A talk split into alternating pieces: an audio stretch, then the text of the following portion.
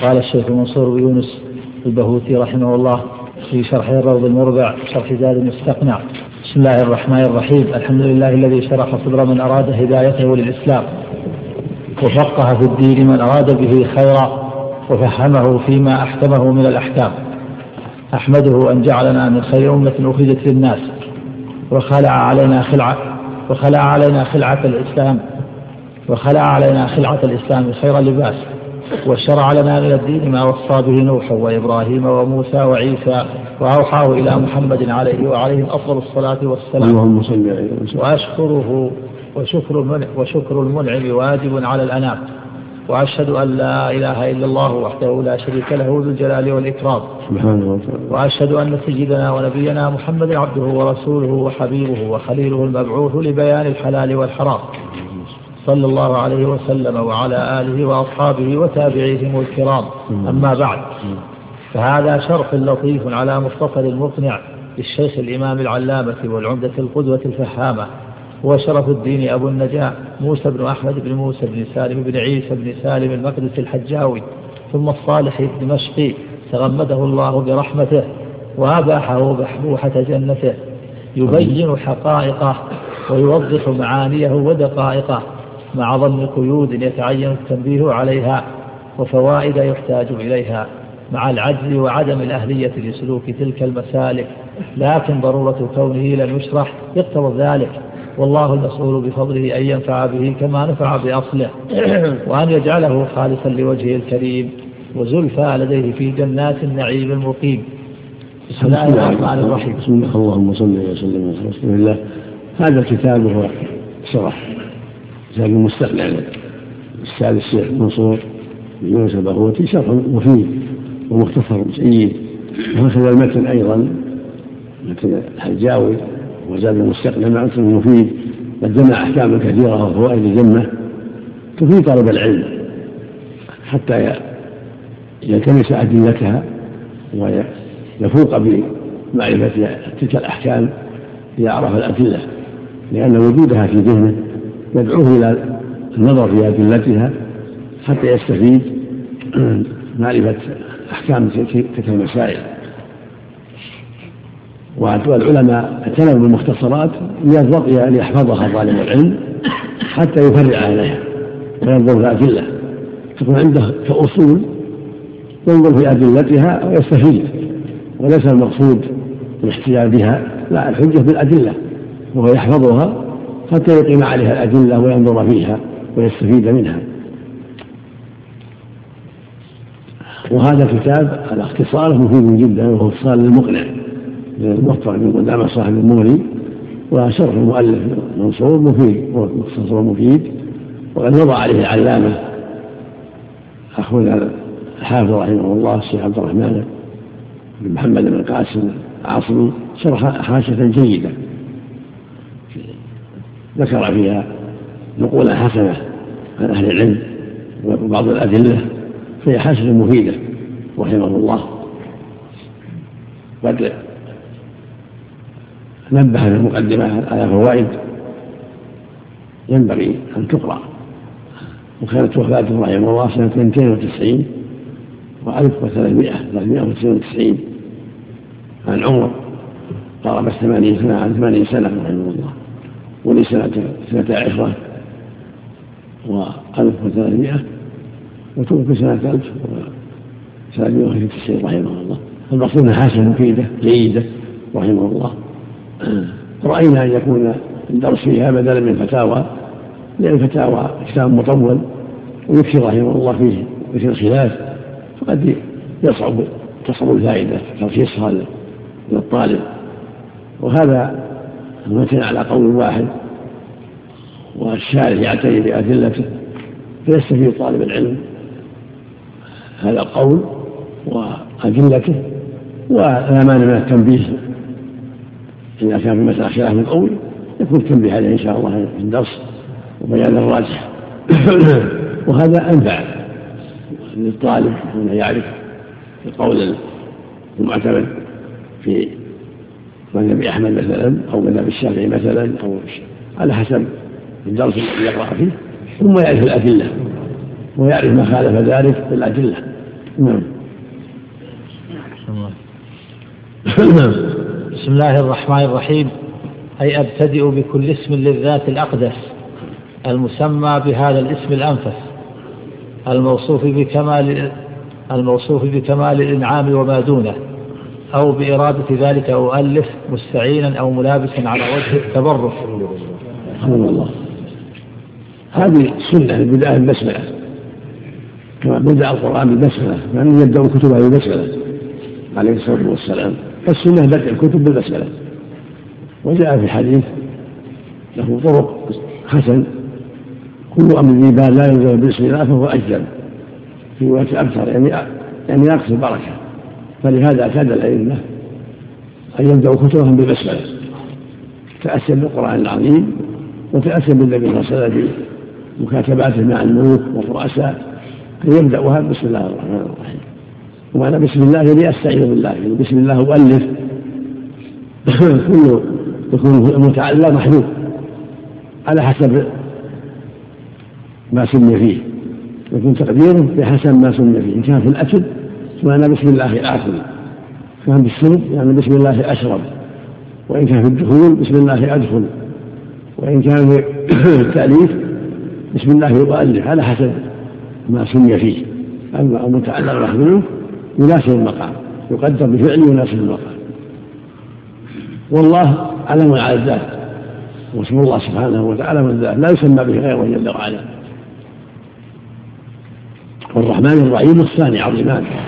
اسمان عظيمان دالان على الرحمة العامة والخاصة الرحمن ذو رحمة واسعة ورحمته وسعت كل شيء والرحيم رحمة خاصة في المؤمنين إن كان رحيما إنه بهم رؤوف رحيم وهو أيضا بالناس رؤوف رحيم إن الله بالناس رؤوف رحيم. أما قول قراءة الإنعام أو الإنعام هذا من باب التأويل والصواب خلاف ذلك. هذا من التأويل ليس لكه الشارح والصواب خلافه بل بسم الله الرحمن الرحيم. يسمى بالرحمن والرحيم بالرحمة سبحانه بالرحمة الواسعة العظيمة وبالرحمة الخاصة. هو رحمن ورحيم موصوف بالرحمة وهي رحمة تليق بجلاله. لا يشابه رحمة المخلوقين رحمتنا خاصة بنا ورحمته تليق بسبحانه وتعالى. كما قال عز وجل ورحمتي وسعت كل شيء فسأكتبها الآية قال تعالى إن الله بالناس رؤوف رحيم هو رحمن ورحيم. واسمان عظيمان دالان على الرحمة اللائقة فيه سبحانه. فتأويلها بالإنعام أو بإرادة الإنعام هذا غلط. من عمل الأشاعرة وأشباههم ممن يتأول بعض الصفات. نعم. الله التقدير هنا أو بإرادة. نعم. تقدير أو بإرادة ذلك أؤلف. بمعنى المنعم أو بإرادة لا كل هذا غلط. الصواب أن أن الرحمن الرحيم دال على الرحمة غير الإنعام الرحمة غير الإنعام الإنعام من الرحمة. الإنعام والتوفيق والهداية كله من الرحمة. لا تقدير تقدير متعلق الباء بسم الله. نعم. تقدير متعلق الباء يقول المؤلف أو بإرادة ذلك أؤلف نعم بسم الله. نعم. تقدير متعلق الباء متعلق هذا يعني يؤلف المتعلق أؤلف جعل الله يعني بإرادة عن بسم الله الرحمن الرحيم يعني آه، الذي يريد الإنعام أو المنعم بسم الله. بسم الله. بسم الله يعني يريد الإنعام أو المنعم. هذا تأويل الرحمة. أؤلف هذا متعلق. يعني قال بإرادة ذلك أؤلف. نعم. قدر, قدر الإرادة. نعم. يقول أو بإرادة ذلك أي أبتدئ أو بإرادة ذلك أؤلف. يعني غلط بسم الله بسم الله. تفسير للرحمن الرحيم. الرحمن الرحيم المنعم أو مريد الإنعام نعم لكن عبارة فيها بعض ضعف. نعم. وفي إيثار هذين الوصفين المفيدين للمبالغة في الرحمة إشارة بسبقها من حيث ملاصقتها لاسم الذات وغلبتها من حيث تكرارها على أضدادها وعدم انقطاعها. نعم. وقدم الرحمن لأنه علم في قول. أو كالعلم من حيث إنه لا يوصف به غيره تعالى. لأن معناه المنعم الحقيقي البالغ في الرحمة غايتها وذلك لا يقصر على غيره. التوحيد الرحمن من أسماء الحسنى سبحانه هكذا الرحيم. والرحمن لا يسمى به غيره جل وعلا. تفسير ابن نوع تأويل. الصواب أنه الرحمن من عباده بأنواع الرحمة جل وعلا. نعم والرحيم كذلك. نعم. وابتدأ بها تأسيا بالكتاب العزيز. نعم. وعمل بحديث كل أمر ذي بال لم يبدأ فيه بسم الله فهو أبتر أي ناقص البركة. نعم. وفي رواية بالحمد لله فلذلك جمع بينهما فقال الحمد لله. نعم. أي جنس الوصف بالجميل أو كل فرد منه مملوك أو مستحق للمعبود بالحق المتصف بكل كمال على الكمال. وهذا معنى الحمد لله. الثاني معناه الثناء على الله جل وعلا. بما هو أهله سبحانه وتعالى. نعم. والحمد الثناء بالصفات الجميلة والأفعال الحسنة. نعم. سواء كان في مقابلة نعمة أم لا. نعم. وفي الاصطلاح فعل ينبئ عن تعظيم المنعم بسبب كونه منعما على الحامد أو غيره. نعم. والشكر لغة هو الحمد اصطلاحا. واصطلاحا صرف العبد جميع ما أنعم الله به عليه لما خلق لأجله. قال الله تعالى وقليل من عبادي الشكور. وآثر لفظ الجلالة دون باقي الأسماء كالرحمن والخالق. إشارة إلى أنه كما يحمد لصفاته يحمد لذاته ولئلا يتوهم اختصاص ولئلا يتوهم اختصاص استحقاقه الحمد بذلك الوصف دون غيره. حمدا مفعول مطلق. والشكر والحمد بينهم معروف وسوء فالشكر أعم من جهة الأسباب أعم من جهة الفعل وأخص من جهة السبب لأنه يكون في مقابل النعمة. والحمد أعم من جهة المتعلق. يعني يكون في النعمة مقابل النعمة وغيرها ويكون بالقلب واللسان. يعني أخص من جهة الجوارح.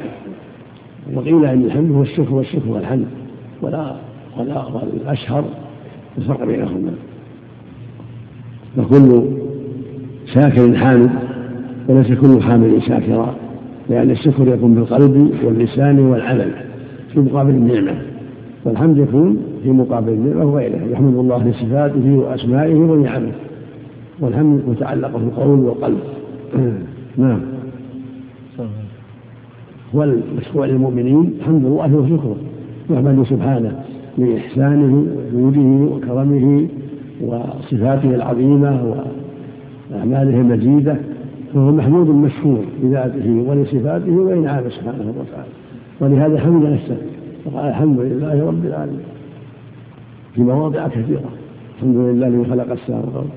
الحمد لله الذي أنزل على عبده الكتاب. فهو سبحانه. له له الثناء الكامل لأسمائه وصفاته وذاته ولإنعامه أيضا سبحانه وتعالى. نعم. حمدا مفعول مطلق مبين لنوع الحمد.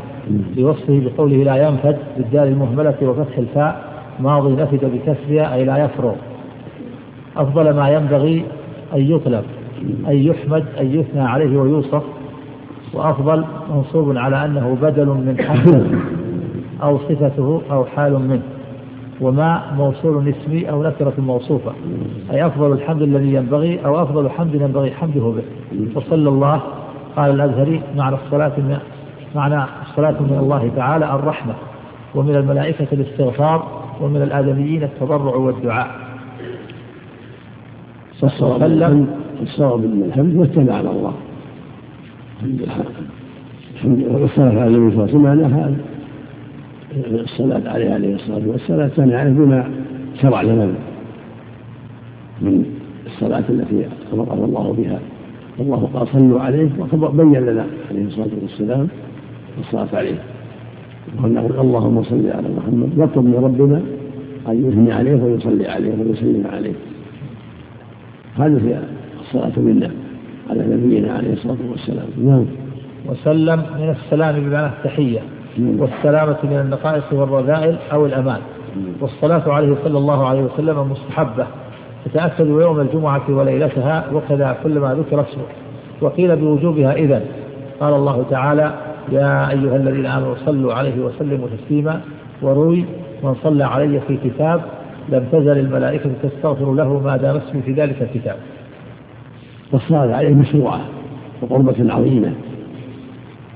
جميع الأوقات. ولكنها تتأكد عند ذكره وفي يوم الجمعة وليلتها فإنه صلى الله عليه وسلم شرع لنا ذلك. إن خير أيامكم الجمعة فأشهر أيام الصلاة فيها. وعند ذكره صلى الله عليه وسلم في الحديث الصحيح رغم انف امرئ يكرك عنده فلم يصلي عليه. الحديث انه أنه صعد المنبر قال آمين آمين آمين.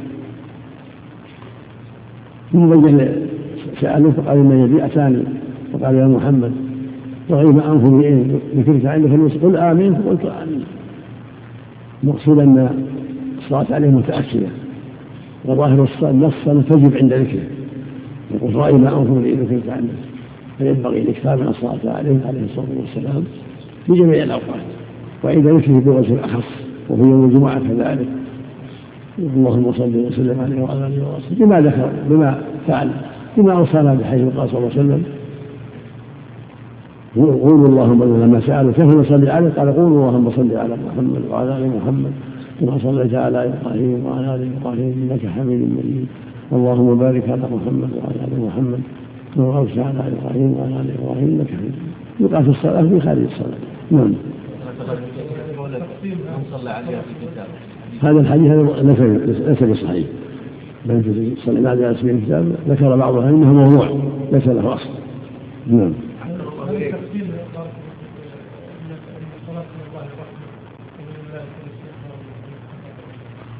إذا من الملائكة استمر صلاة عامة. أحسن الله إليك والله جل وعلا الصلاة من الله تناهى عنه والرحمة تأويل الصلاة من الله تناهى على عباده جل وعلا وإظهاره فضلها كما أظهر فضل الأنبياء وفضل النبي عليه الصلاة والسلام. ومنها الدعاء كنا ندعو النبي صلى الله عليه ندعو له بأن الله يصلي عليه. نعم. الله إليك لفظ اللهم صل على محمد وعلى آل محمد كما صليت على إبراهيم وعلى آل إبراهيم. صحيح مسلم أو صحيح البخاري. هذا الحديث. في الصحيحين جميعا.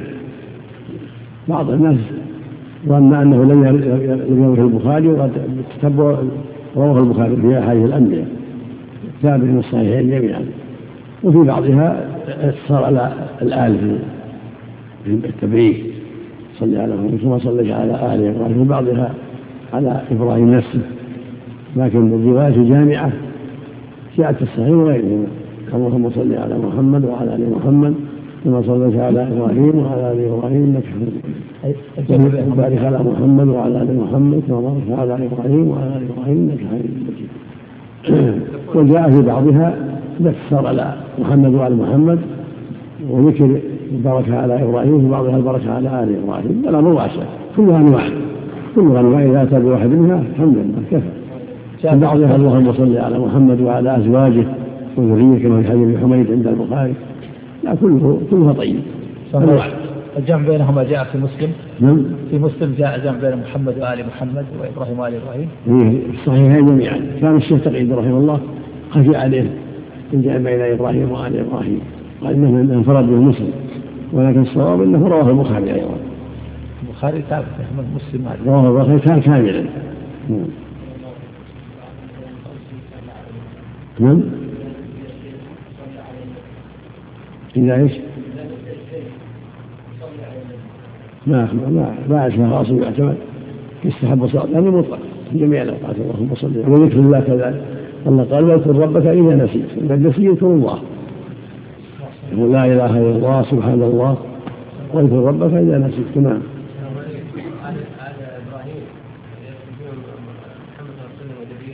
آل إبراهيم. نعم. نعم كلهم من آل إبراهيم. آل, آل, آل الرجل ذريته وأزواجه ويدخل فيهم الأتباع. كما قال تعالى أدخلوا آل فرعون يعني أتباع فرعون والآل محمد يدخل أزواجه وذريته وأتباعه إلى يوم القيامة. نعم. الله. متوقف عن وجوب الصلاة على النبي متوقف عند ذكره فقط وفي الصلاة أيضا في آخر الصلاة. عند جمع من العلم في آخر الصلاة. لما سألوا كيف صلاة في صلاتنا قال قول اللهم صل على محمد. وهذا جمع من العلم أنه يجب أن يصلى عليه. بعضهم رأى ركن في آخر الصلاة تحيات في آخر الصلاة. ينبغي له أن يأتي بها في آخر الصلاة سواء قلنا أنه واجب أو ركن. نعم.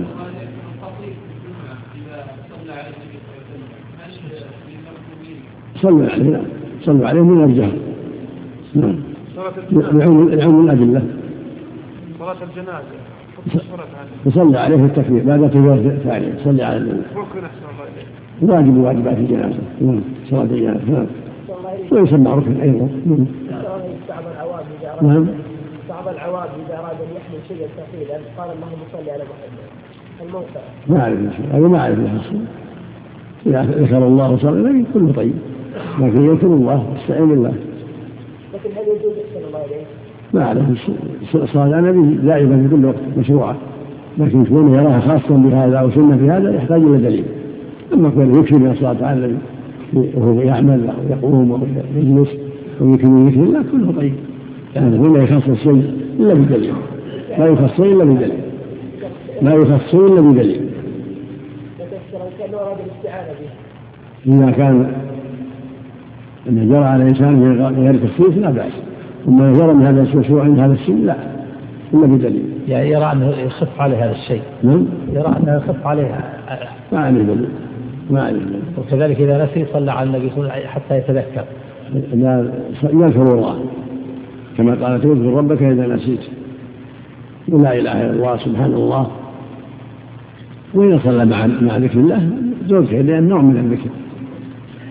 لكن الذكر هو المقدم الله إليك درجة حديثي البسمة نعم. فيها فيها ضعف لكن من باب الحسن لغيره كما قال ابن الصلاح رحمه الله. نعم. الصلاة من الملائكة ومن الآدميين نعم. الصلاة من الملائكة ومن الآدميين سواء؟ نعم. الصلاة من الملائكة ومن الآدميين فرق بينهما.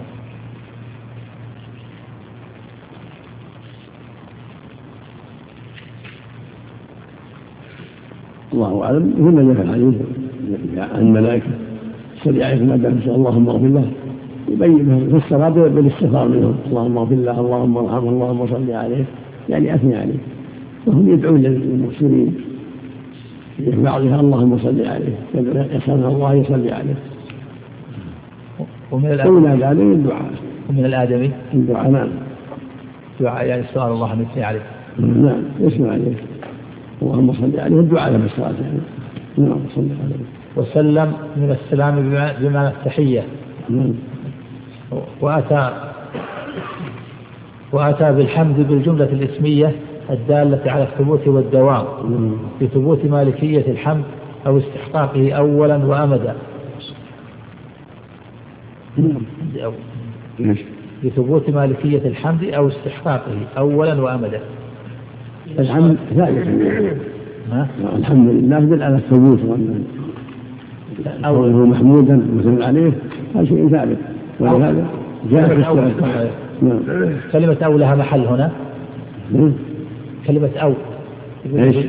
يقول كلمة أو هل لها محل؟ وين لثبوت ما- مالكية الحمد أو استحقاقه إيش؟ لثبوت مالكية الحمد أو استحقاقه أولا وأمدا نسخة بدون أو أو أو حذف أولى أو حذف أو أو أولى أحسن الله في نسخة بدونها نعم ما لها محل. ما لها محل. نعم. وفي الصلاة نعم. الفعلية الدالة على التجدد أي الحدوث. نعم. لحدوث المسؤول وهو الصلاة أي الرحمة من الله. نعم. هنا في تعليق قوله لحدوث هذا قول الأشاعرة؟ لحدوث المسؤول وهو الصلاة أي الرحمة من الله. في حاشية يقول قوله لحدوث هذا قول الأشاعرة. وأما مذهبنا فجميع الصفات قديمة ذاتية كانت أو فعلية. على أن الصلاة غير الرحمة على ما اشتراه العلامة المحقق ابن كثير الصلاة من الله يتنافى عبده الملائكة أو يتجدد تجدد منه سبحانه وتعالى. أصل الصفات الفعلية قديمة وأفرادها يحدث شيئا بعد شيء مو بالحدوث الناس عليها دائما لا. هذاك اللي يقول الناس الصفات تجددت له هذا هو الغلط الشارح حسن الله يقول لحدوث المسؤول إيش؟ يقول أتى بالصلاة بالجملة الفعلية الدالة على التجدد أي الحدوث لحدوث المسؤول وهو الصلاة أي الرحمة من الله. تفسير الرحمة الصلاة بالرحمة هو محل النظر وإلا الحدوث يقع الحدوث. لأن الصلاة من الله جل وعلا تجدد. أصل صفات الفعل قديمة ولكن أفرادها مثل ما قال في غيره تجدد.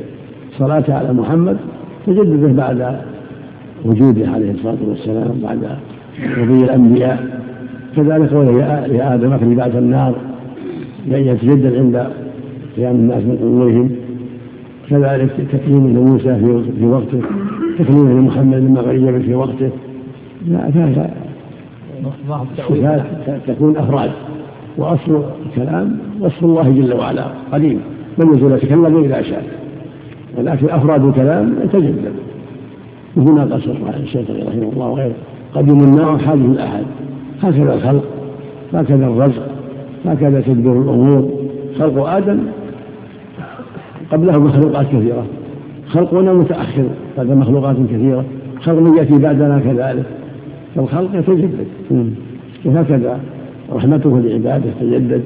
وأصل الرحمة وصفه سبحانه وتعالى. لكن أفرادها وما يقع منها يتجدد. هكذا الرضا وهكذا الرحمة يكون العبد مسخوطا عليه فإذا أسلم رضي الله عنه جاء الرضا من جديد. ويكون مسلم فإذا كفر جاء الغضب من جديد. هذا معنى أقوال الشيخ قد يكون وحادث الأحد نعم. هذا بعد تجدد. وإن كان أصلها قليل نعم. يحصل كلام الشاهد ما يكون تأويل. على اعتبار الإفراد يعني نعم قول الشاهد لحدوث المسؤول؟ نعم. هذا ما هو بتأويل. يحمل على الأفراد. نعم. يحمل على الأفراد. نعم نعم. كل كل فرد له له نصيبه. نعم. نعم.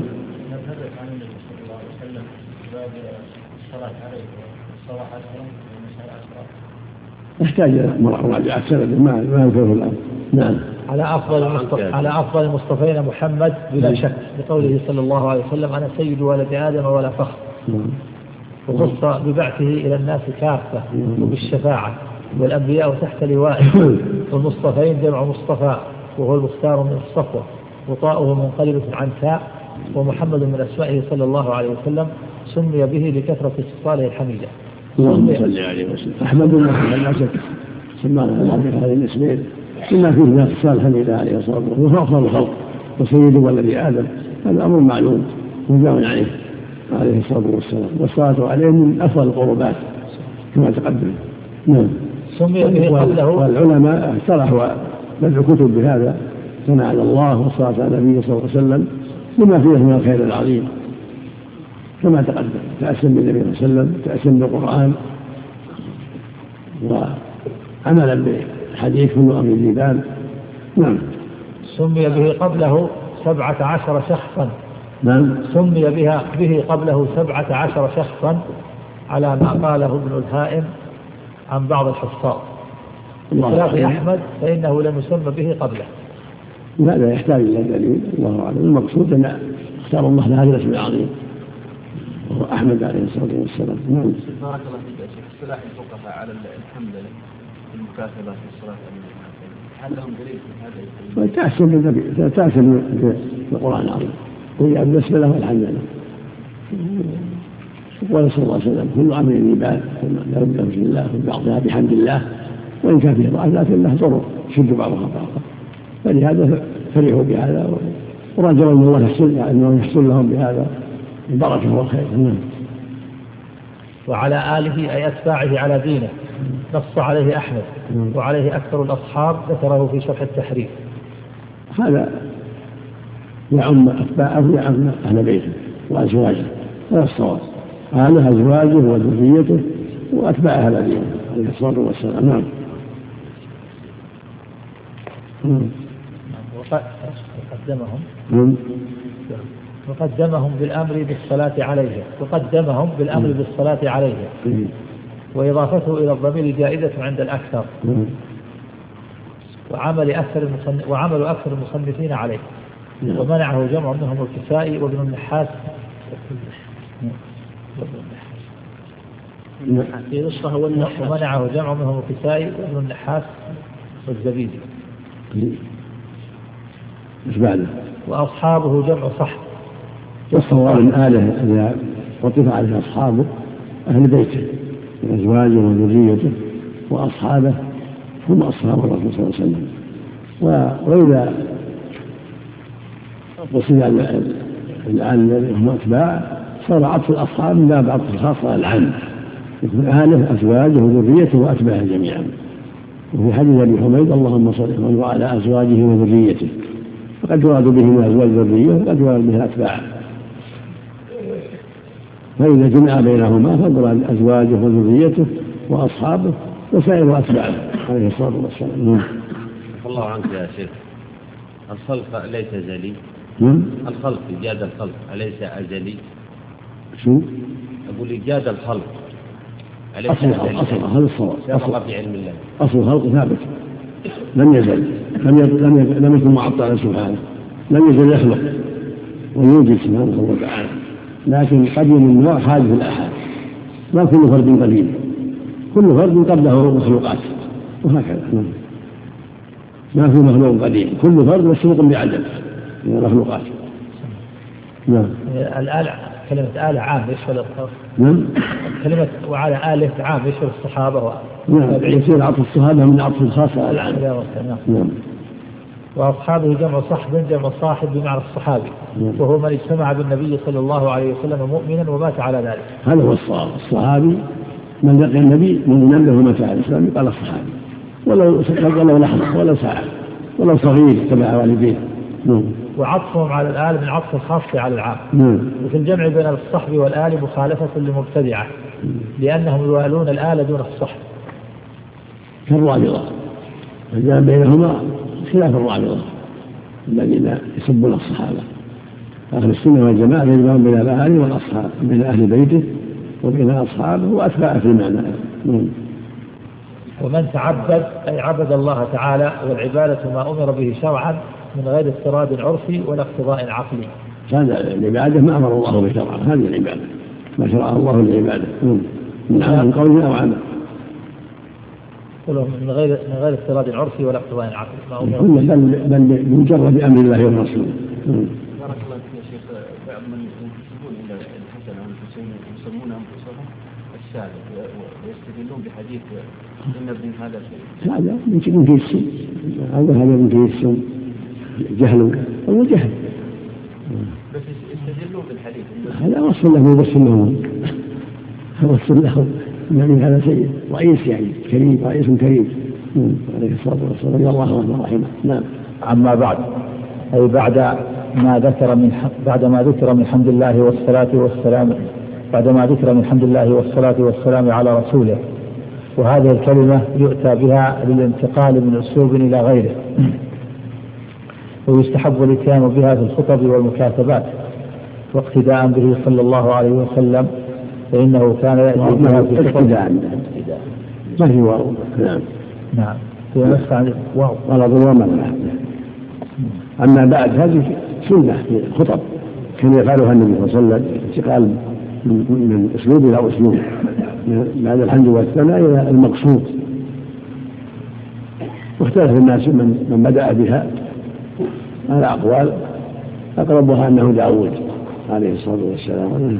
المقصود أنها سنة في الخطب استعملها النبي صلى الله عليه وسلم. نعم.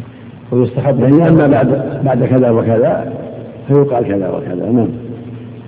حذف أما يقول وبعد. نعم. إذا أقول حذف أما هل له؟ بعد بعد ذلك لا تقول مقام وبعد. نعم. تستعمل بعد. نعم. تقول مقامه لكن الأفضل أما بعد. نعم. أحسن الله إليك. من قال إن النصوص ليس فيها إلا أما بعد. ما في النصوص وبعد؟ هذا صحيح؟ ما أتذكر شيء. لكن العمل جاري على هذا. منهم من يستعمل أما ومنهم من يستعمل وبعد ولكن الأفضل أما. نعم. هو فعل- جواب جواب. أما أما بعد معناه مهما يكون شيء فكذا وكذا. صفة جوابية. جواب أما. نعم. أحسن إليك. حذف الفاء. ها؟ حذف الفاء بعد أما بعد. لا حذفها نادر مثل ما قال ابن مالك وغيره. الأفضل نجيبها لأنها تفيد جواب جواب أما. وحذفها من النوازل فالاحسن للخطيب أن يأتي بها نعم. ويستحب الاتيان بها في الخطب والمكاتبات اقتداء به صلى الله عليه وسلم؟ فإنه كان يأتي بها في خطبه وشبهها. حتى ر- نعم. حتى رواه الحافظ عبد القاهر الرهاوي في الأربعين. إيش؟ حتى رواه حتى رواه الحافظ عبد القاهر الرهاوي في الأربعين التي له عن أربعين صحابية ذكره ابن قندس في حواشي المحرر. هذا يروى عن النبي صلى الله عليه وسلم معروف في خطب النبي صلى الله عليه وسلم. في أحاديث كثيرة عبد القاهر يقال عبد القاهر بالهاء ويقال عبد القادر بالدال. ومشهور عبد القادر الرهاوي والنراء الرهاوي. الرهاوي والنراء وهو ممن توفي سنة ثنتي عشر وستمائة كما قال الحسي ستمائة وإثنى عشر. ومن قدس هو أبو بكر إبراهيم بن قدس توفي سنة 861 رحمه الله. نعم.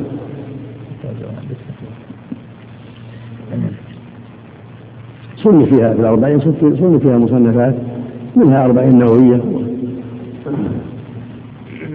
والحديث فيها أسناد. نظر أسناد الوعد.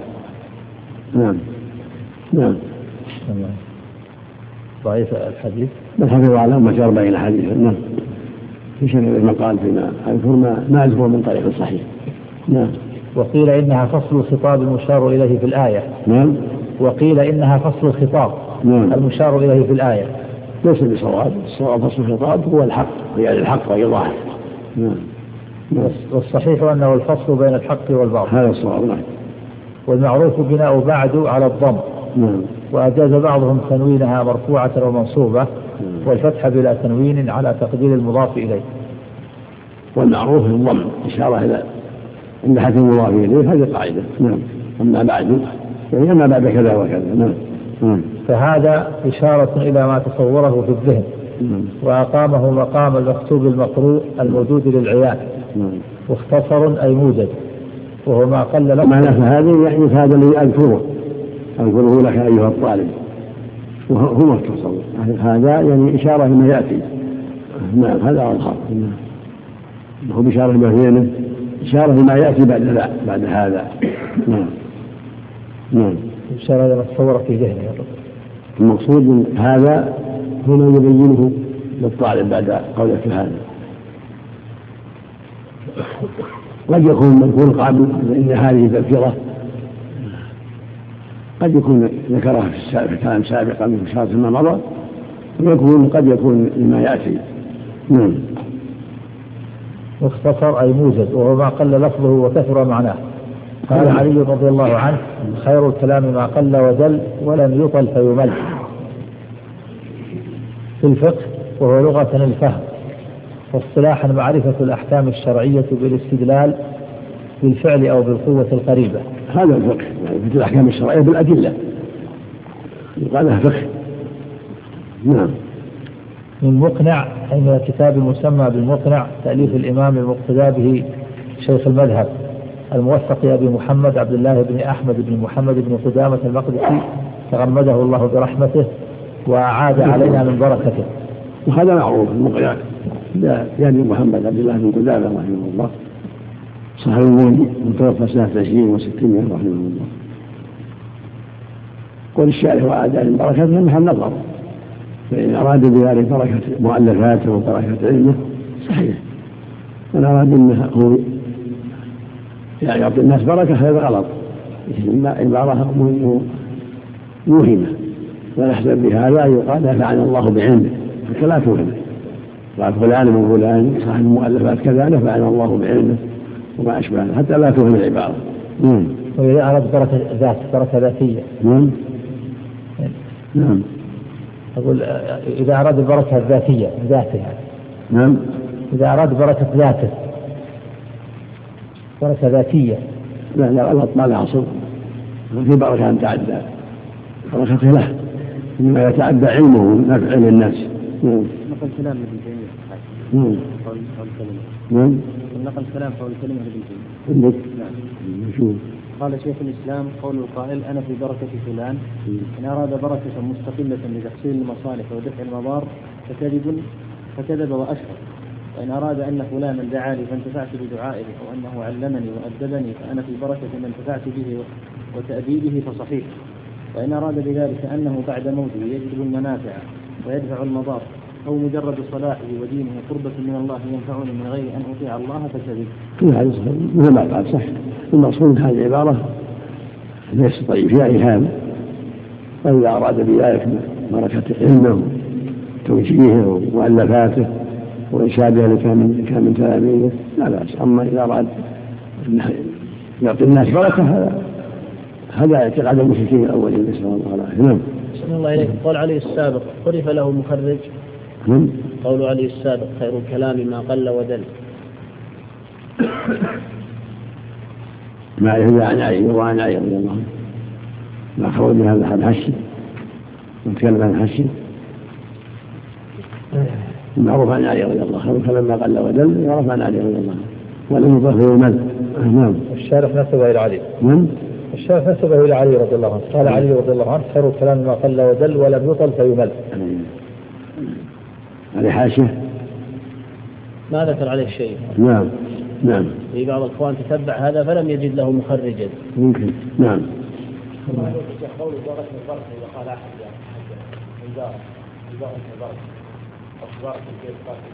تبارك ما يصلح. تبارك الله رب العالمين. ما يقال لا تبارك. تبارك بوصف الله أما زاد البركة هذه فيها. إن كان تصدير إن يجيك مبارك وإن ينفعنا بتوجيه وارشاد ونحو ذلك هذا معنى صحيح. أو أنت إن شاء الله مبارك يعني إذا جئت يحصل يجيك الخير التعليم والتعاون على الخير والنصيحة بالحق فلها فلها معنى صحيح. أما إذا أراد أن هو بنفسه يعطي الناس بركة لا هو صحيح. العبارات العامة لهم عبارات فيها فلا فلا فلا حياك الله وبارك الله فيك جزاك الله خير شرفتنا وما اشبه ذلك تاتي العبارات احسن من هذا نعم نعم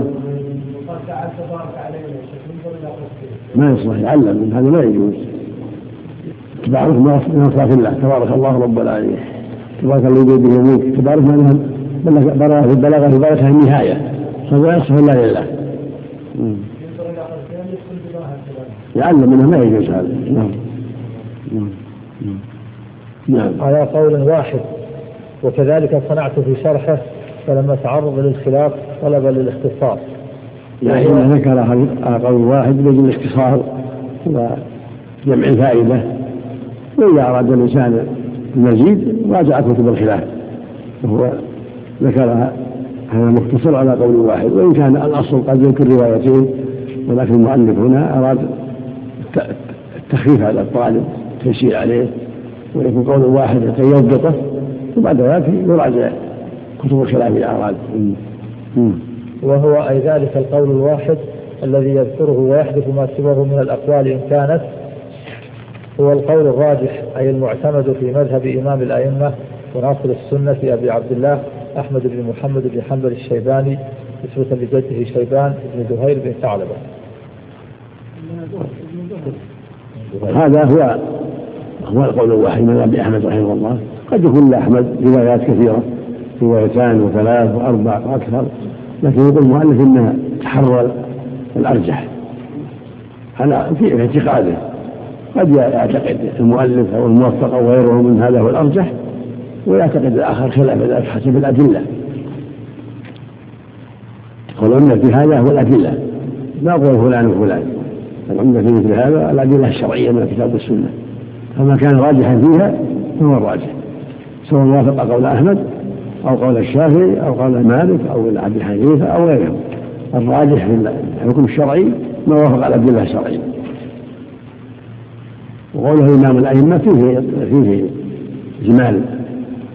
لو قال إمام الأئمة في زمانه أو إمام العلماء في زمانه يكون هذا أسلم. وهو معلوم رحمه الله من أئمة الهدى وغير عن السنة ويجري في سبيل الله ويجري في خلق القرآن فهو له إمامة عظيمة رحمه الله وله جهود مباركة ولكن إمام الأئمة ما يقال إمام الأئمة إمام الأئمة هو الرسول صلى الله عليه وسلم هو إمام الأئمة عليه الصلاة والسلام. وإنما إمام الأئمة في زمانه أو إمام العلماء في زمانه لأنه قادهم ودعاهم إلى الثبات في هذا والصبر عند نهاية القرآن رحمه الله. فهو إمام كبير وله جهود مباركة في الدعوة إلى الله ونشر العلم ونشر السنة. واحمد رحمه الله وغيره من أهل العلم. وهكذا مالك وهكذا الشافعي هكذا الأوزاعي وهكذا غيرهم من أئمة الإسلام. الذين يسروا الحق ودعوا إليه. نعم. الإمام الأعظم كذلك الإمام الأعظم ابن حنيفه الأعظم الإمام الأعظم هو الرسول صلى الله عليه وسلم. نعم. جهل من جهل من ضمن ذلك السكون نعم الشيباني شيباني شيباني وهو من بعد بن عدنان نعم نعم. لا لا غلط لا. التقيد لا يلزم التقليد ما يلزم يجب يجب على أهل العلم أن ينظروا في الأدلة الشرعية. أما العام يسأل أهل العلم في زمان أما أهل العلم عليهم ينظروا في الأدلة. وما رجح في الدليل وجب الأخذ به. كما قال الله جل وعلا وما اختلفتم فيه بشيء فحكمه إلى الله. قال سبحانه فإن تنازعتم في شيء فردوه إلى الله والرسول. نعم. نعم. الراجح عنده وعند من؟ يرى من أئمة أن حنابلة نعم. نعم مثل كأصحاب الإنصاف وغيرها نعم على حسب اجتهادهم. نعم. الشيخ بعض الإخوان يقول ما يعلم الدليل؟ يعني كان الدليل أحسن. حتى يستقر في قلبه. ولو صغار. حتى يستقر في قلبه. قال الله كذا قال الرسول كذا صلى الله عليه وسلم. نعم. رجع إلى المذهب يعني يقول المذهب ويعلم أن الدليل الصحيح يخالفه. هذا يقول غلط. غير صحيح. يخشى عليه. فليحذر الذين يخالف عن امره أن تصيبهم فتنة أو يصيبهم عذاب أليم. لا حول ولا قوة. هذا خطر. إن شاء الله العافيه نعم. فيه يعني على كل حال تلزمه هو الحق ولا فيها التقليد المقلد ما يقعد مع العلماء عند أهل السنة. يجب على من حرم الحق أن يأخذ بالدليل. الحق هو الواجب الاتباع. وما آتاكم الرسول خذوه وما نهاكم فانتهوا. ويقول جل وعلا فليحذر الذين يخالفون ان تصيبهم فتنه أو يصيبهم عذاب اليم. الله اليك العوام ما يعطون الراجح. المعلم يعلمهم الراجح قام عليه الدليل ولا يعطيهم خلاف حتى يستقيموا الأحسن يعني العامة الراجح؟ بس. نعم. والمذهب في الأصل أي أي في اللغة الذهاب أو زمانه أو مكانه. نعم. ثم أطلق على ما قاله المجتهد بدليل ومات قائلا به. هذا مذهب مذهب فلان ما قاله بدليل ومات قائلا به قال مذهبه. والمقلد ما له مذهب. هذا في المجتهد كأحمد ومالك والأوزاعي والشافعي وغيره. مذهبه ما قاله مجتهدا فيه ومات عليه قال مذهبه بالدليل. والمثل مصدر ذهب مذهبا يطلق على الذهاب موضع الذهاب لكن المقصود هنا إذا قيل مذهب فلان يعني ما قاله عن اجتهاد وما لم يرجع عنه وقال مذهب نعم. وكذا ما أدري مجرى قوله من فعل أو إيماء أو نحوه. نعم. وربما حدثت منه مسائل. جمع مسألة من السؤال وهو ما يبرهن عنه في العلم. نادرة أي قليلة الوقوع لعدم شدة الحاجة إليها. وزدت على ما قاله في المقنع من الفوائد ما على مثله يعتمد أي يعول عليه لموافقته الصحيح. إذ الهمم قد قصرت تعليل لاختصاره المقنع والهمم جمع همة بفتح الهاء وكسرها. يقال هممت بالشيء إذا أردته والأسباب جمع سبب وهو ما يتوصل به إلى المقصود. المثبطة أي الشاغلة عن نيل أي إدراك المراد أي المقصود. قد كثرت هذا تعليم لمن فعله أنه اعتنى بمسائل مهمة وحذف المسائل هذا الوقوع حرصا على نفع الطالب لأن الهمم قد قصرت والأسباب مثبطة عن نيل المراد قد كثرت فلهذا اعتنى بإيجاد المسائل المهمة وحذف المسائل التي لا أهمية لها حرصا على نفع الطالب. وعلى إفادة الطالب. أما المسائل النادرة حذفها وأتى بأشياء مهمة تنفع الطالب لكثرة وجودها ووقوعها بين الناس. نعم. بسبق القضاء بأنه لا يأتي عليكم زمان إلا وما بعده شر منه حتى تلقوا ربكم. كما قال على النبي صلى الله عليه وسلم نعم اللهم صل ورب بدأ الإسلام غير وسلم غير كما بدأ. اللهم المستعان ولهذا كل ما تقدم الزمان شدت الغربة في العموم في عموم الأرض. ولكن قد تكون في بعض الجهات حالة أحسن من حالة. يكون غريبا في في المغرب مثلا ليس غريبا في المشرق والعكس. قد يكون غريبا في المحل الفلاني وليس غريبا في المحل الفلاني. كما وقع في عهد الشيخ محمد بن رحمه الله بعدما انتشر الحق وانتشر الدين. صار ليس غريبا هنا وإن كان غريبا في بلدان أخرى. وهكذا كان واضحه في المدينة وفي مكة في جبل السلف وغريب في بلدان أخرى. الغرابه تختلف. فإذا ظهر الإسلام في بلد وكثر فيها العلماء لم يكن غريبا. ويكون غريبا في البلد الأخرى التي قل فيها العلماء وقل فيها الدعاة إلى الحق. اللهم المستعان في الصحيح في الصحيح لا يأتي عليكم زمان إلا هذا رواه البخاري عن انس رضي الله عنه. لا. وهذا المختصر مع صغر حجمه حوى أي جمع ما يغني عن التطويل لاشتماله على جل المهمات التي يكثر وقوعها ولو بمفهومه. صدق. كتاب مختصر مفيد جمع مسائل كثيرة. من تأمله حفظه يعرف هذا. أنه جمع مسائل كثيرة. تعين الطالب على مراجعة الأدلة ومراجعة أهل العلم في فيها حتى يتبين له الصواب بالدليل نعم. ولا حول ولا قوة إلا بالله. أي لا تحويل من حال إلى حال ولا قدرة على ذلك إلا بالله. هذه كلمة عظيمة. لا حول ولا قوة إلا بالله. كلمة عظيمة. قال فيها النبي صلى الله عليه وسلم إنها كنز من كل الجنة. قال بها موسى ألا أدلك على كنز من كل الجنة؟ لا حول ولا قوة إلا بالله. ينبغي الإكثار منها. نعم. لا تحول من حال إلى حال ولا قوة على ذلك إلا بالله وحده سبحانه وتعالى. ومن ذلك التحول من المعصية إلى الطاعة والتحول من الجهل إلى العلم كله بالله.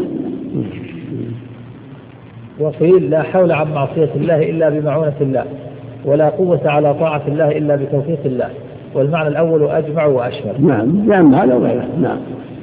نعم. وهو حسبنا أي كافينا ونعم الوكيل جل جلاله أي المفوض إليه تدبير خلقه والقائم بمصالحهم أو الحافظ. سبحانه وتعالى ونعم الوكيل. هذه كلمة عظيمة أيضا حسبنا الله الوكيل. قالها إبراهيم حين وقع في النار.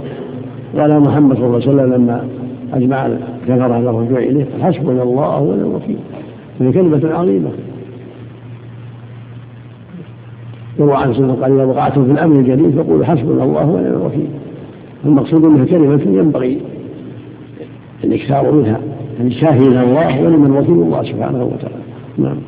في أثر هنا؟ نعم. إذا وقعتم في أمر؟ الجليل في الأمر الولي؟ لكن في سند في سند ما قال ما ما أعرف إلا سند يعني. لكن يقال يروى بطريقة التمييز. نعم. إذا وقعتم في الأمر الجليل إيه. الجليل جليل. يعني العظيم الشيء الذي يتعب ويشق ونعم الوكيل. إما معطوف على وهو حسبنا والمخصوص محذوف أو على حسبنا والمخصوص هو الضمير المتقدم. بين الجليل والجلال. معنى واحد. كتاب الطهارة. كتاب هو من المصادر السيالة. أي التي توجد شيئا فشيئا يقال كتب كتابا وكتبا وكتابا. ويسمى المكتوب به مجازا. ومعناه لغة الجمع من تكتب بنو فلان إذا اجتمعوا.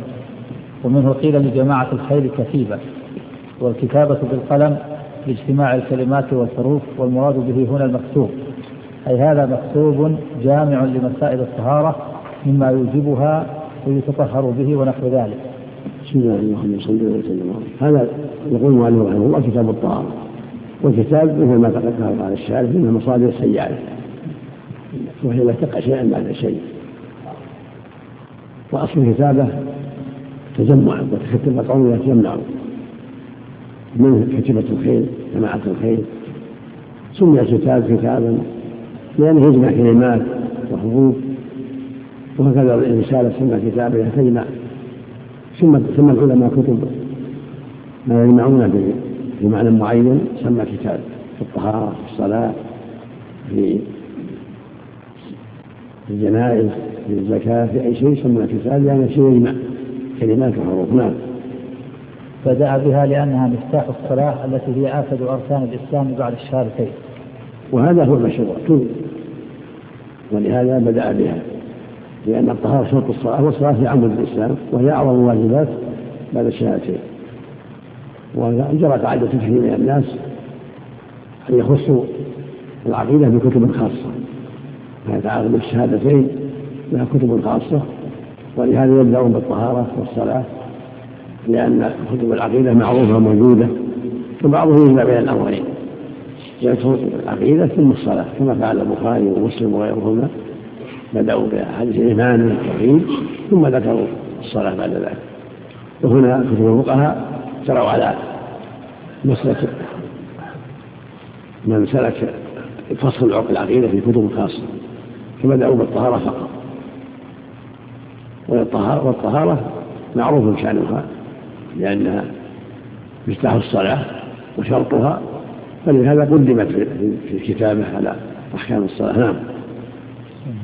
ومعناها لغة النظافة والنزاهة عن الأقدار. مصدر طهر يطهر بضم الهاء فيهما. وأما طهر بفتح الهاء فمصدره كحكم حكما. وفي الاصطلاح طهر طهارة طهر يطهر طهارة بظرف يظرفه ظرافة ويقال طهر يطهر بفتح طهر يطهر بالفتح كحكم يحكم والأمر في هذا بعضهم ذكر فتح الهاء فيهما وضمها طهر وطهر في الحالين. وهي النظافة والنزاهة. هذا ثوب طاهر نزيه طهر من كذا تنزه من كذا. والمراد هنا كما يأتي الطهارة من الأحداث والأخبار. نعم.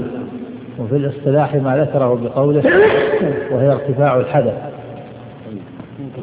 نعم. أي زوال الوصف القائم بالبدن المانع من الصلاة ونحوها. وفي معناه أي معنى ارتفاع الحدث كالحاصل بغسل الميت والوضوء والغسل المستحبين.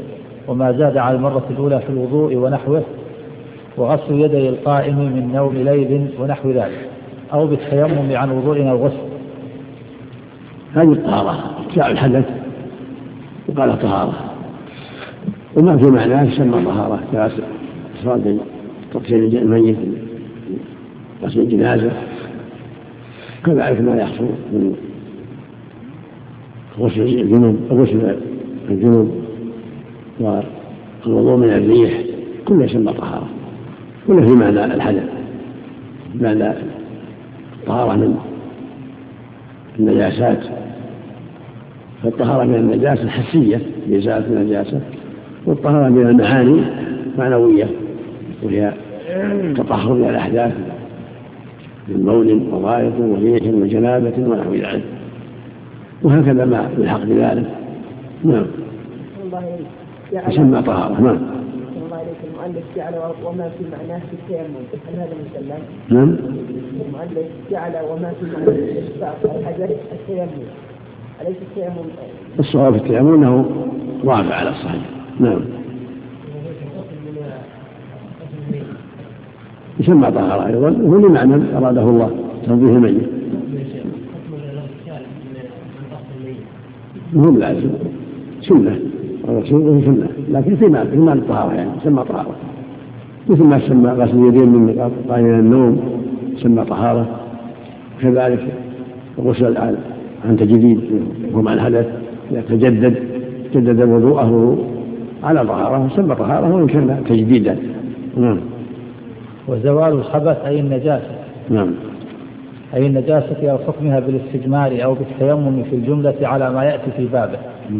جعل التيمم من جنس الماء. التيمم طهارة على الصحيح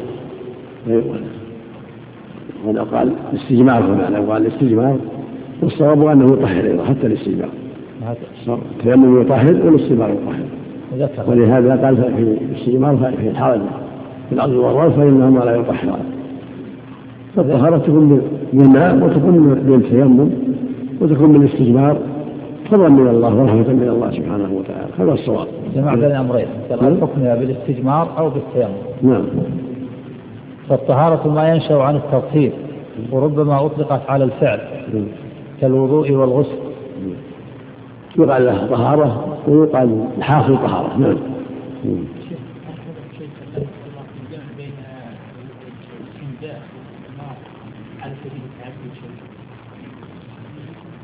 جاء في قصة قبى لكن فيه بسند بعض النقال الجمع بينهما. نعم.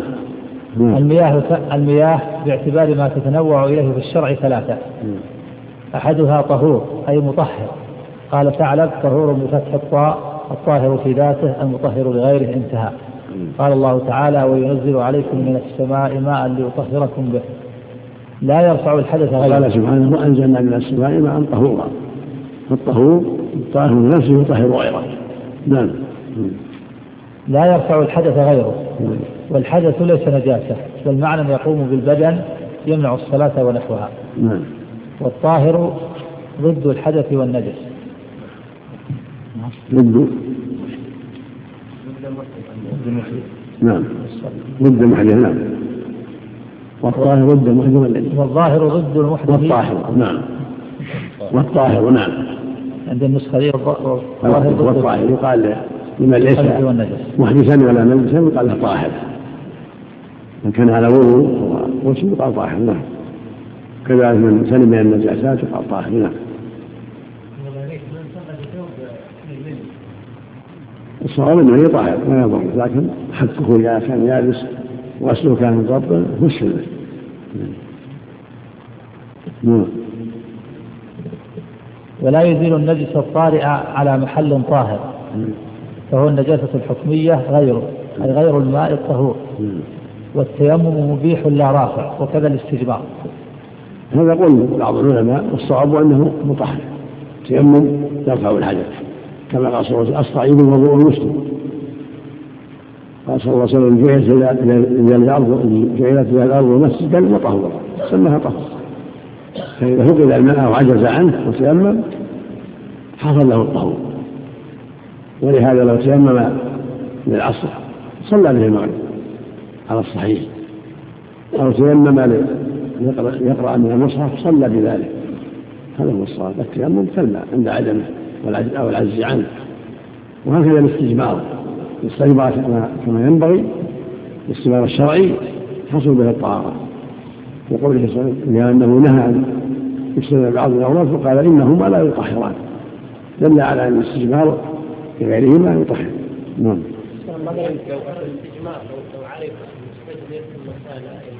ما يضر.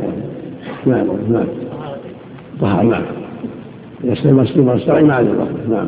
مما عفى الله عنه. نعم. والله تيمم وصلى وأتى الماء اثناء الصلاة. الاحوط منه يقطع إذا كان في أثناء نزل المطر فهو يصلي. أو جاء واحد منه راح يجيب نوم جاءه قد كبر جاء بيقرب يقطع هذا. هذا هو الاحوط نعم.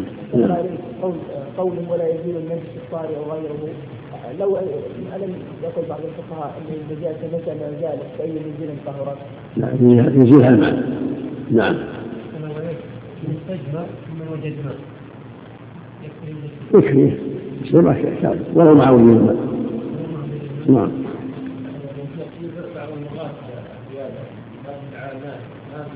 نعم شو؟ بعض المغافل الثياب تغاتل بما على الناس ما يظهر به إلا لابد من لابد من الماء. لابد من الماء في تطهير النجاسة من الثياب ونحوها. نعم. بخار الماء عفى الله عنك. ما ما ما ما أعرف هذا الشيء. ما أعرف إلا الماء الذي يغسل ويعصر نعم. نعم. وهو أي الطهور الباقي على خلقته أي صفته التي خلق عليها. نعم. إما حقيقة بأن يبقى على ما وجد عليه من برودة أو حرارة أو ملوحة ونحوها أو حكما كالمتغير بمكث أو تحلب نعم. ونحوه مما يأتي ذكره. فإن تغير بغير هذا هو مماثل الطهور الباقي على خلقته. مثل مياه الأنهار ومياه البحار واشباهها والأبار. ولو تغير بشيء لا يمازج كأوراق الشجر والحلم والغبار والتراب ما يضره هو باقي على خلقته نعم. فإن تغير بغير ممازج أي مخالط كقطع كافور وعود قماري أو دهن طاهر على اختلاف أنواعه. قال في الشرح وفي معناه ما تغير بالقطران والزفت والشمع لأن فيه دهنية يتغير بها الماء. أو بملح مائي لا معدني فيسلبه الطهورية أو سخن بنجس كره مطلقا إلا يحتاج إليه سواء ظن وصولها إليه أو أو كان الحائل, حصينا أو لا ولو بعد أن يبرد لأنه لا يسلم غالبا من صعود أجزاء لطيفة إليه. المخاطب لا يغير لا يضر إذا خلط الماء شيء لا يغيره يبقى له اسم الماء وهو طهور. أما إذا كان لا غيره مثل الشاهي حطوا فيه الشاهي أو حطوا فيه لحم حتى صار أو لبن زال ما عاد يبقى طهور يبقى طاهر ولا طهور إذا تغير اسمه بعدما كان ماء صار مرقا أو شايا أو قهوة أو لبنا أو نحو ذلك زال حكمه.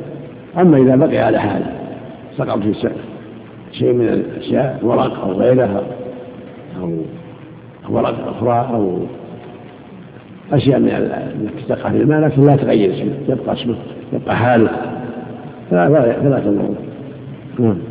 الله إليك في هذا العصر السخانات اللي تصاب من الداخل بالحلا وتخرج ماء بنية ما يضر الحلا ما يضر ما يغير ما يغير اسم الماء نعم. تفريق أحسن الله إليك بين الملح المائي والمعدني المعدني يخرجه يخرجه عن كونه ماء يصير ملح نعم. ما يضر نعم. ولا تغير نعم. قال شيخ الإسلام أحسن الله إليك إنه لا فرق نعم. بين لا فرق بين الملح المائي والمعدني كلاهما سواء في عدم التأثير. المعدن يغير لون يغير طعمه لونه جميعا. والماء الماء إذا قد يتغير الطعام لكن موجود الماء على حاله. ولا قد يكون فيه ملوحة. لكن اسم الماء وصورة الماء باقية.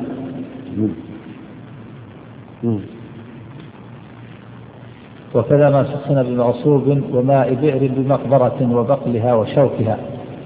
كل ماء سالم ولو ولو بجوار مقبرة ولو بجوار ميتة يأخذ ريحها لا يضر.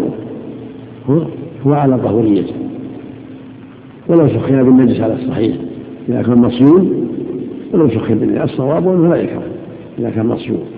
أما إذا كان مهم مصيون قد يكره لأن قد تعلق أشياء من البخار الذي يصدر عن النجاسة فيتصل بالماء. ينبغي أنه يصال حتى يحتاط يمينه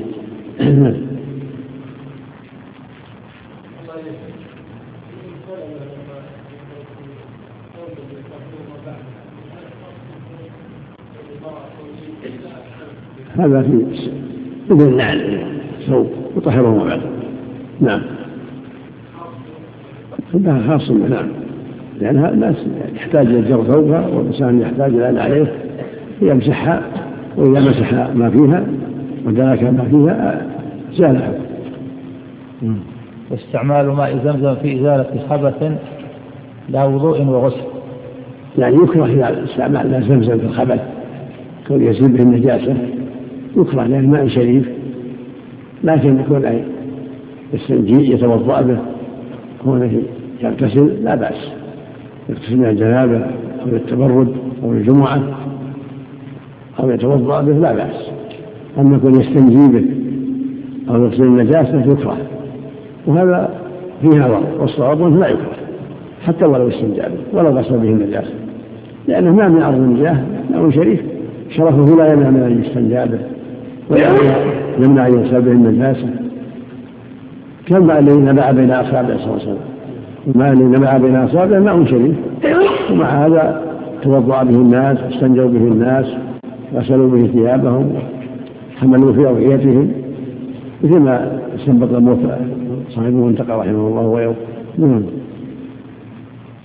الله إليك. قوله. والعموم لم تجدوا ماء إن الماء طهور عام يعم زمزم وغير زمزم يعم ما ينبع بين أصابعه وغيره يعني. لا يكره استعمال زمزم في حدث أصغر أو أكبر أو لا لا الصواب لا يكره فيه. هذا صريح عندهم لا يستعمل فيه.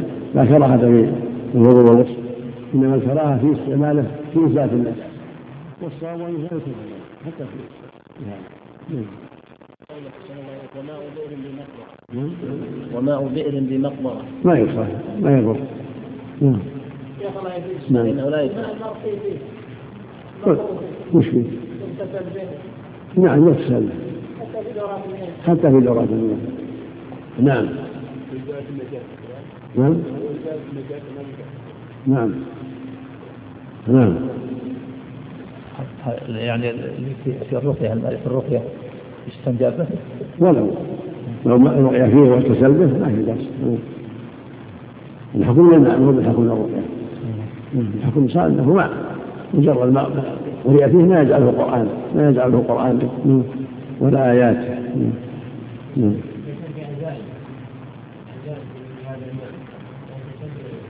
لا بأس. يغسل الصحن ويغسل. نعم وإن تغير بمكثه أي بطول إقامته في مقره وهو الآجن لم يكره نعم. لأنه عليه الصلاة والسلام توضأ بماء آجن. وحكاه ابن وحكاه ابن المنذر إجماع من يحفظ من يحفظ, من يحفظ قوله من أهل العلم سوى ابن سيرين. كل ما يتغير المكث في صيغان وفي براري يتغير المكث لا يضر هو طهور ولا تغير المكث نعم. نعم الماء نعم. أو بماء أي بطاهر يشق صون الماء عنه من نابت فيه كطحلب وورق شجر وشمك. وما تلقيه الريح أو السيول من تبن ونحوه وطحلب. فإن وضع قصدا أو تغير به الماء عم مازجة سلبه الطهورية. كل شيء يصيب يغيره حتى يكون ماء شيء ما عاد في الماء يصيبه الطهورية. حتى يكون لبن أو مرض أو قهوة. ما أصار نعم. لكن قول أحسن فإن وضع قصدا إذا وضع وسلبه وغيره. لا ما سلبه وضع طحلب ما يضر. المؤلف يقول إذا طرح فيه ورق حشيش أو غيره وبقي على حاله ما يضر. بقي له اسم الماء المؤلف يفرق بين أو بعضهم فيه ريف أو ما أشبه العينة الشارع يفرق بين ما وضع قصدا وما لم يوضع قصدا. يقول إذا وضع قصدا سلبه الطهورية نعم. الصواب لا يسلبه الطهورية ما دام اسم الماء باقي. نعم. إذا كان اسم الماء باقي لم يتغير. ما ما ما يسلم شيء آخر. هما. نعم قالت الواحدة والاثنين هل يسمى إجماعا نعم. قد لا قد لا يبالى بهم نعم. نعم. إلا إذا كانوا من أهل العلم ومن أهل البصيرة أحسن الله إليك. وكان المقعد يعني محل شبهة أحسن الله إليك. لا لا كثير من جرير وغيره. يعتبر اجماع ولو خالفه واحد منهم. ولكن الصواب أن إذا كان المخالفون من أهل العلم لا يسمى اجماعا. حتى يعلم منه اجماعا قطعي أو تقوم به الادله الشرعيه. أحسن الله إليك. من قال إن الماء المقروء فيه إذا اغتسل به الإنسان ينبغي أن يجمع هذا في إناء ولا يلقى في البيطان يلقى في الحدائق ونحوها نعم ما لها صلاة. نعم. يغتسل بالحمام والحمد لله. نعم. هما ما تغير هما. أحسن الله إليك. نعم. أو تغير بمجاورة ميتة أو بريح ميتة إلى جانبه فلا يكره. قال في المبدع بغير خلاف نعلمه. نعم. أو سخن بالشمس أو بطاهر مباح ولم يشتد حره. لم يكره لأن الصحابة دخلوا الحمام ورخصوا فيه ذكره في المبدع ومن كره الحمام فعلة الكراهة لخوف مشاهدة العورة أو قصد التنعم بدخوله لا كون الماء مسخنا نعم كون مسخن لا بأس به. إنما المهم الحذر من رؤية العورات أو كون حار يمنع من الركوب على الوضوء والغسل يكون وسط لا يؤذي ويتمكن الإنسان من الإسباغ فإن اشتد حره أو برده كره لمنعه كمال الطهارة. صح إذا اشتد حره كره لأنه قال لا يتمكن مع ذلك من إسباغ الوضوء. نعم. ليتغير الماء إذا تغير ريحه بمجاورة البيتة ما يضر الريح ما يضر اللي يأتيه لا يضر. إذا كان ما فيه نجاسة ما يضر. نعم. لا مو الريح من الخارج ما تضر نعم مو ما تغير طعمه أو لونه أو ريحه بشيء ساقط فيه. مو خارج بشيء ساقط فيه. نعم. مجاور ولا تأثير أما الريح من الخارج ما يضر لو لو انتقلت الرائحة إليه. نعم. إلا إذا سقط فيه ما يضر شاة ولا يطهو ولا غيره غيره. أما شيء من بعيد ما يضر. بس انتقلت الرائحة إليه. اللهم اهدنا ما يضر جزاك الله. خير آمين. نعم. وإن استعمل قليل في طهارة مستحبة كتجديد وضوء وغسل جمعة أو عيد ونحوه أو غسلة ثانية أو ثالثة في وضوء أو غسل كره للخلاف في سلبه الطهورية. نعم وهذا على طهوريته كان كرهه من كرهه من أجل الخروج من الخلاف. يستعمل في طهارة مستحبة والغسالة الثانية والثالثة في الوضوء والغسل.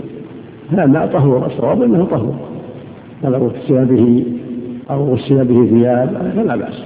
نعم. فإن لم تكن الطهارة مشروعة كالتبرد لم يكره أما إذا كان تغوش به بالتبرد أو غسل يده للنظافة من غير شيء لم يكره وإن بلغ الماء قلتين تثنية قلة ويسم لكل ما ارتفع وعلى. نعم. وإن بلغ الماء قلتين تثنية قلة ويسم لكل ما ارتفع وعلى.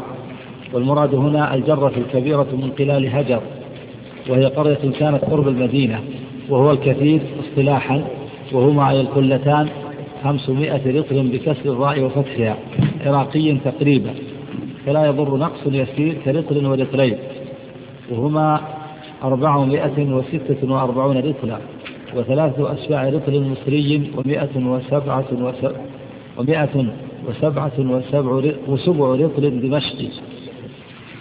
وتسعة وثمانون وسبع رطل حلبي وثمانون رطلا وسبعان ونصف سبع رطل قدسي وما وافق. فالرطل العراقي تسعون مثقالا سبع القدسي وثمن سبعه وسبع الحلبي وربع سبعه وسبع الدمشقي ونصف سبعه ونصف المصري وربعه وسبعه. فخالطت نجاسة قليلة أو كثيرة غير بول الآدمية أو عذرته المائعة والجامدة إذا ذابت فلم تغيره فطهور. لقوله صلى الله عليه وسلم إذا بلغ الماء قلتين لم ينجسه شيء لم ينجسه شيء. وفي رواية لم يحمل الخبث رواه أحمد وغيره. قال الحاكم على شرط الشيخين وصححه الطحاوي. وحديث اللهم صل وسلم. إذا بلغ الماء قلتين لم يحمل الخبث يعني لم ينجس إذا وقع فيه الشيء إلا أن يتغير. لقوله صلى الله عليه وسلم إذا كان الماء قلتين لم يحمل الخبث. أخرجه ابن أحمد والسلام من حديث ابن عمر. وحديث صحيح. وذهب إليه الجماعة. وأن ما كان دون القلتين ينجس بالبلاقات وأما إذا بلغ قلتين فإنه لا ينجس إلا بالتغير.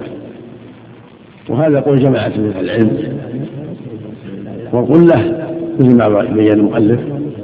خمسمائة رطل تقريبا والأقرب أنها هي الشيء الذي قدر ما يقره الإنسان. قوي متوسط. يعني كلمة قوية.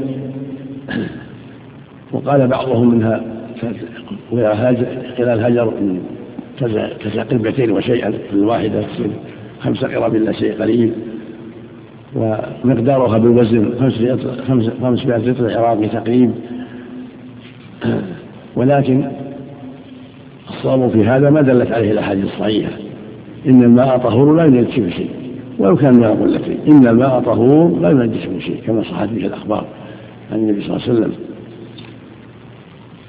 لكن إذا كان قلتين أو ما يقاربهما يحتاج إلى تأمل وعناية. فإن قد يحمل الخبث إذا كان دون القلتين قد تأثر به النجاسة فيحتاج إلى التثبت. ومفهوم ما دون القلتين لا حجة فيه لأنه يعرض المنطوق إن الماء طهور لا ينسه شيء. والمنطوق مقدم على المفهوم هذا هو الصواب. فالأصل في الماء أنه طهور سواء قلتين أو أقل من قلتين هذا الأصل فيه. إلا إذا تغير بالنجاسة. لكن إذا كان قليل جدا تؤثر فيه النجاسة. ولهذا أمر النبي صلى الله عليه وسلم بإراقة الماء الذي بلغ فيه الكلب. قال ولذا إذا بلغ في إناء فليرقه. لأن الآن الصغيرة في الغالب تأثر بالنجاسة القليلة أما إذا كثر ولو كان قلتين فلا يجلس إلا بالتغير. لكن يتثبت فيه المؤمن لأن قد يحمل الخبث. فمعنى الحديث أن ما دون قلتين محل نظر ومحل اجتهاد. أما ما فوقه ما في الغالب أنه لا يحمل وأنه طهور. ولا يتغير. هذا هو الغالب على ما كان قلتين فأكثر. عدم التأثر. لكن لو تأثر وتغير بالنجاسة نجس بالإجماع. بإجماع المسلمين إذا تغير لونه أو طعمه أو ريحه بالنجاسة نجس ولو كان عشر قلة لكن ما لم يتغير فالأصل فيه الطهارة وإن كان دون قلتين. إلا إذا كان يسيرا جدا كما الأواني الصغيرة تقع فيه النجاسة في الصغير في الأواني التي بين أيدي الناس فهذا لا علاقة له. كما قال صلى الله عليه وسلم إذا ولغ الكلب في إناء فليرقه من باب الحيطة وغلبة الظن أنه يؤثر فيه. نعم. وحديث الماء لا ينجسه شيء إلا ما غلب على ريحه أو طعمه أو نعم. وحديث إن الماء طهور لا ينجسه شيء وحديث الماء لا ينجسه شيء إلا ما غلب على ريحه أو طعمه أو لونه يحملان على المقيد السابق.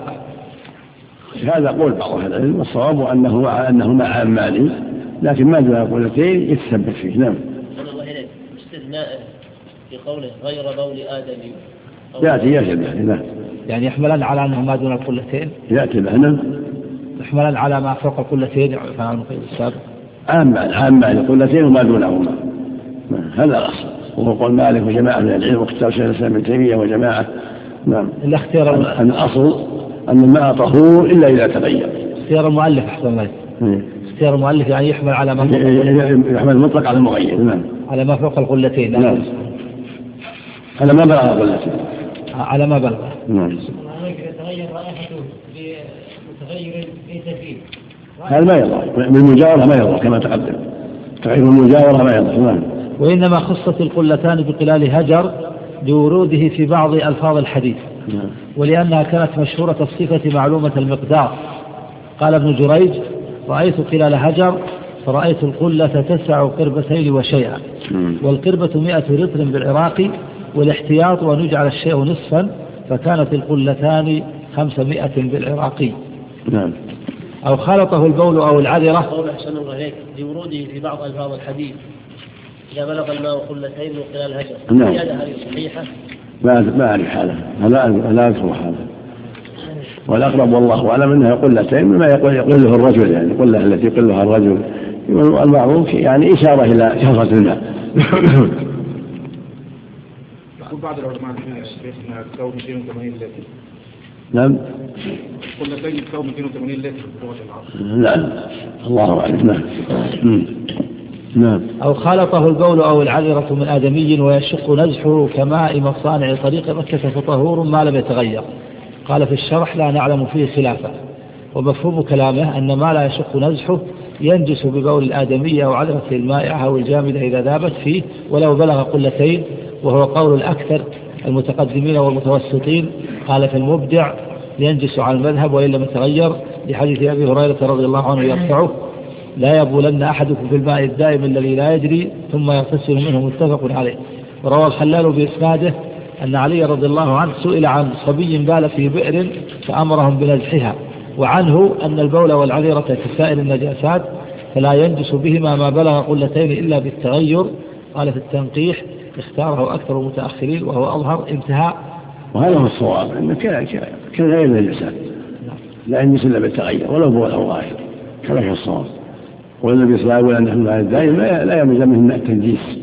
المقصود تأدب أن لا يبال الماء الدائم ولا يلزم منه التنجيس. فلا ينجس إلا بالتغير هذا هو الصواب.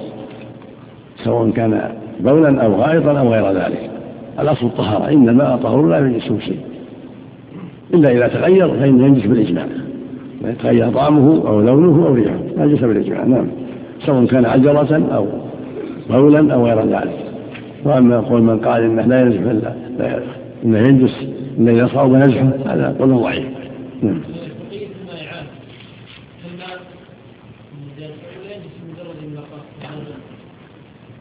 ما يؤخذ ما حوله. إلا إذا تغير. كالفأرة. يعني وقع في المائعات يؤخذ ما حوله يلقى إلا إذا تغير. نعم. سلام عليك في الحاشية يقول عن زيادة. إذا كان الماء قلتين من خلال هجر رواه الخطابي بإسناده إلى ابن جريج مرسلا. والله ما ما أعرف. ما أعرف حديث صحيح في ذكر الهجر إنما مشهور. نعم. في بعض القرى. حتى ولو عرف. نعم. نعم. نعم. في بعض القرى في سدود أكثر من قلتين ولكنه متغير بكثرة استعماله لأنه لا يجوز. لا ينجس لا ما ينجس إلا بالتغيير بالنجاسة. أما تغيره. بالرياح أو بالأهواء بالهواء أو بالأوراق أو ما ما يضر. ولا يجوز الاستنجاء لا يوجد رائحة لا بد أن يعرف أنها نجاسه والا في الأصل الطهارة. نعم. لا يجوز إلا بالتغير الأصلي الصواب. نعم. لأن إلا إذا كان نجاسة قليلا كالأواني هذا يراد لأن نجاسة بول الآدمي لا تزيد على نجاسة بول الكلب. نعم. كما أن بول الكلب لا لا ينجس إلا بالتغير بول الآدمي كذلك من باب أولى. نعم. ولا يرفع حدث رجل وخنثى طهور يسير دون قلتين خلت به كخلوة نكاح امرأة مكلفة ولو كافرة لطهارة كاملة عن حدث بنهي النبي صلى الله عليه وسلم أن يتوضأ الرجل بفضل طهور المرأة رواه أبو داود وغيره وحسن الترمذي وصححه ابن حبان. قال أحمد في رواية أبي طالب أكثر أصحاب رسول الله صلى الله عليه وسلم يقول ذلك وهو تعبدي. وعلم وعلم مما تقدم أنه يزيل النجس النجس مطلقا مطلقا وأنه يرفع حدث المرأة والصبي وأنه لا أثر لخلوتها بالتراب ولا بالماء الكثير ولا بالقليل إذا كان عندها من يشاهدها أو كانت صغيرة أو لم تستعمله في طهارة كاملة. ولا لما خلت به لطهارة الخبث فإن لم يجد فإن لم يجد الرجل غير غير ما خلت به لطهارة الحدث استعمله ثم يتيمم. هذا قول ضعيف. ولا يرفع هذا طهور هذه المرأة هذا قول ضعيف. والصواب أنه طهور وأنه يرفع الأحداث ويزيل الأنجاس. ولكن إذا تيسر غيره هو أفضل. وهكذا ما قضى الرجل. فقد ثبت عن صلى الله نهى أن يغتسل الرجل والمرأة والمرأة مثل الرجل. وليغترفا جميعا.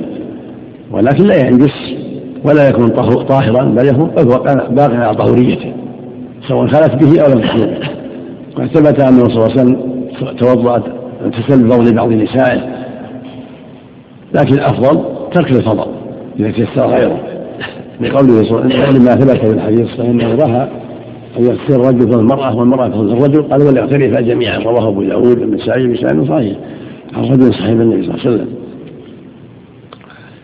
وأما قول من قال انها إذا خلت به لا يرفع حدث الرجل هذا قول ضعيف لا أساس له من الصحة. وهو كغير الطهور يرفع الحدث ويزيل الخبث للرجل وغيره لكن يستحب للرجل يكره للرجل يتوضأ بفضلها كما يكره لها أن تتوضأ بفضله أيضا. ونعترفها جميعا. إذا كان الشيء يسيرا نعم. تنزيه كراهة التنزيه نعم. كراهة التنزيه نعم. لأن الرسول اغتسل بفضل فدل ذلك على أنه ليس به ليس به بأس عند الحاجة إلى ذلك. نعم. قول فإن لم يجد الرجل غير ما خلت به لطهارة الحدث استعمله ثم يتيمم. في نسخة هذا كله ضعيف. يستعمله ولا تيمم.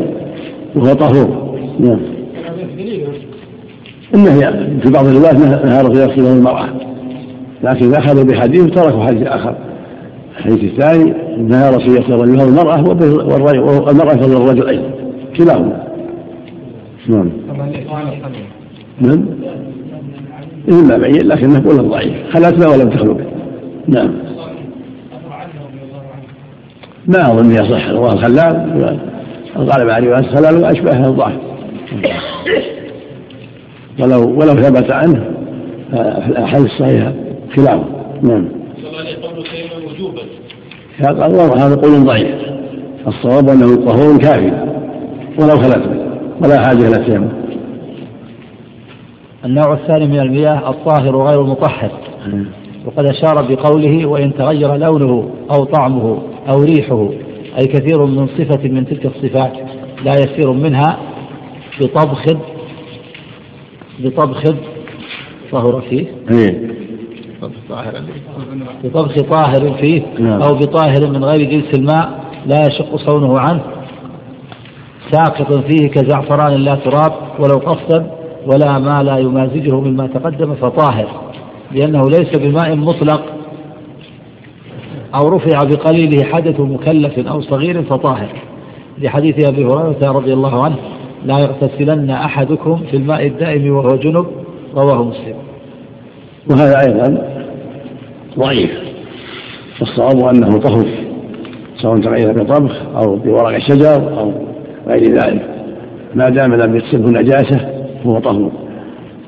وهكذا ما يغتسل به ما يغتسل فيه من الماء الزائم كله طهور. ولا يكون نجسا ولا طاهرا بل هو طهور. يرفع الأحداث ويزيل الأنجاس. هذا هو الصواب. لأن الماء على الصحيح اسمان طهور ونجس. هذا هو الصواب. أما وجود قسم آخر طاهر لا يطهر وهو سمى ماء فلا أصل له. وإنما أما إما طهور وهو سائر المياه وإما نجس وهو ما تغير بالنجاسة نعم. أو كان قليلا تؤثر فيه النجاسة كماء الأواني الصغيرة. نعم. لكن أحسن يعني شبهة في هذا أنه ليس بماء مطلق ما في هذا هذا الدليل يعني. هو ماء مطلق. تعليل يعني. هو ماء مطلق. تقييده هم اللي قيدوه ولا هو ماء مطلق. ما دام ما تغير بالنجاسة هو ماء مطلق. نعم. يعني ما عندهم إلا التعليل هنا. هذا نعم. التعليل هذا ما يكفي نعم. أثر علي علق عليه. نعم. يقول أثر علي علق إيه. عليه. نعم. أخرجه من أبي أبي شيبة. إيه. باب في الفأرة والدجاجة وأشباههما تقع في البئر من طريق خالد بن سلمة عن علي بن أبي طالب وأخرجه الخلال بإسناد صحيح. إيه. وعلى ما يؤثر. إلا إذا تغير. نعم. صحيح لا يؤثر. نعم. مثل العادية التي يحملها الناس فيما بين يتوضأوا به مثل ما قال النبي صلى الله عليه وسلم إذا شرب الماء الكلب في إناء فليغرق. لأن غالب الأواني يتوضأ فيها الناس يحملونها بينهم صغيرة. ولو لم يتغير. لأن الغالب أنه يؤثر فيه النجاة. إذا صار قليل تؤثر فيه النجاة.